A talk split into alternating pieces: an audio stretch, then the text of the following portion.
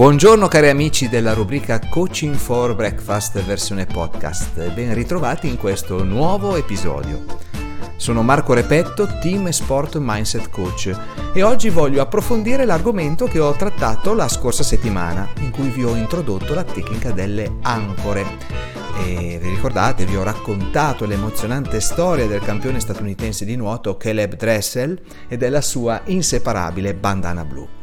Sull'argomento ancore vi invito a ricercare sul web i gesti, i movimenti, in alcuni casi possiamo dire proprio dei veri e propri rituali che gli atleti professionisti di varie discipline sportive utilizzano per attivare il loro personale, come abbiamo visto, interruttore emozionale. Tra queste, vi invito a guardare perché è davvero curiosa e interessante, la procedura che usa prima di ogni battuta il pallavolista serbo Aleksandar Atanasievich guardatela con attenzione e poi lasciatemi un vostro feedback in merito.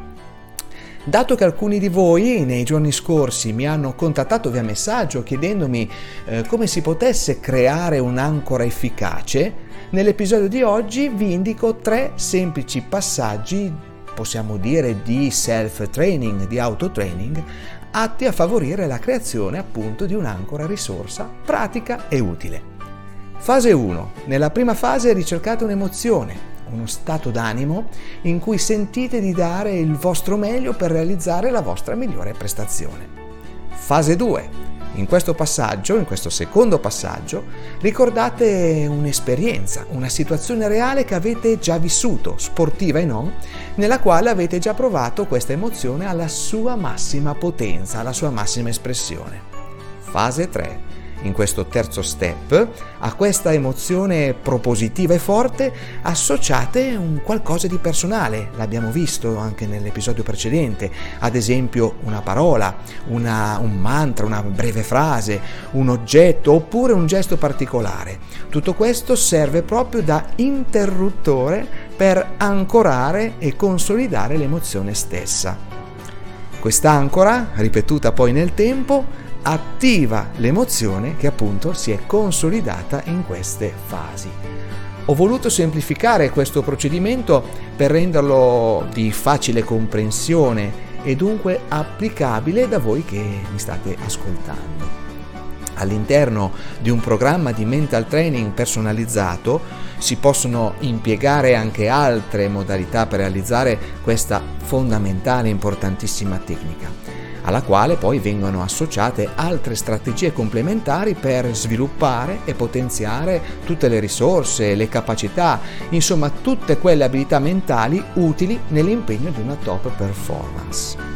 Chi mi segue sui miei canali social ha già sentito parlare del mio programma di allenamento mentale che ho denominato Audience Power Project nel quale in 5 fondamentali step fornisco all'atleta le necessarie strategie mentali per mettere in campo il suo pieno potenziale ogni volta che una situazione impegnativa lo richieda. Il bello di queste tecniche, l'abbiamo già accennato anche nell'episodio precedente, è che si possono applicare a prestazioni sportive e anche a performance di vita quotidiana, sia nell'ambito professionale che nell'ambito personale. Ad esempio le ancore sono utilissime per affrontare un colloquio di lavoro, un'interrogazione a scuola, oppure una riunione, una presentazione in cui, in cui occorre parlare in pubblico. In ambito non sportivo le sto applicando proprio personalmente all'università negli attimi che precedono un esame importante, un esame impegnativo. Bene ragazzi, anche questo episodio è giunto al termine. Oggi sono stato molto dettagliato, sono stato un po' tecnico. Era comunque necessario, visto anche il vostro interesse, fornire dei dettagli più precisi su questa straordinaria pratica utilizzata nelle, nei programmi di mental training.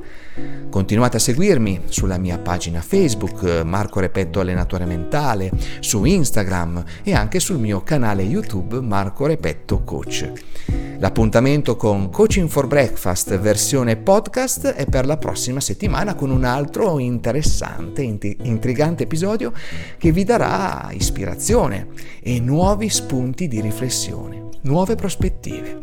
Io vi auguro, come sempre, una splendida giornata e a tutti quanti buona vita.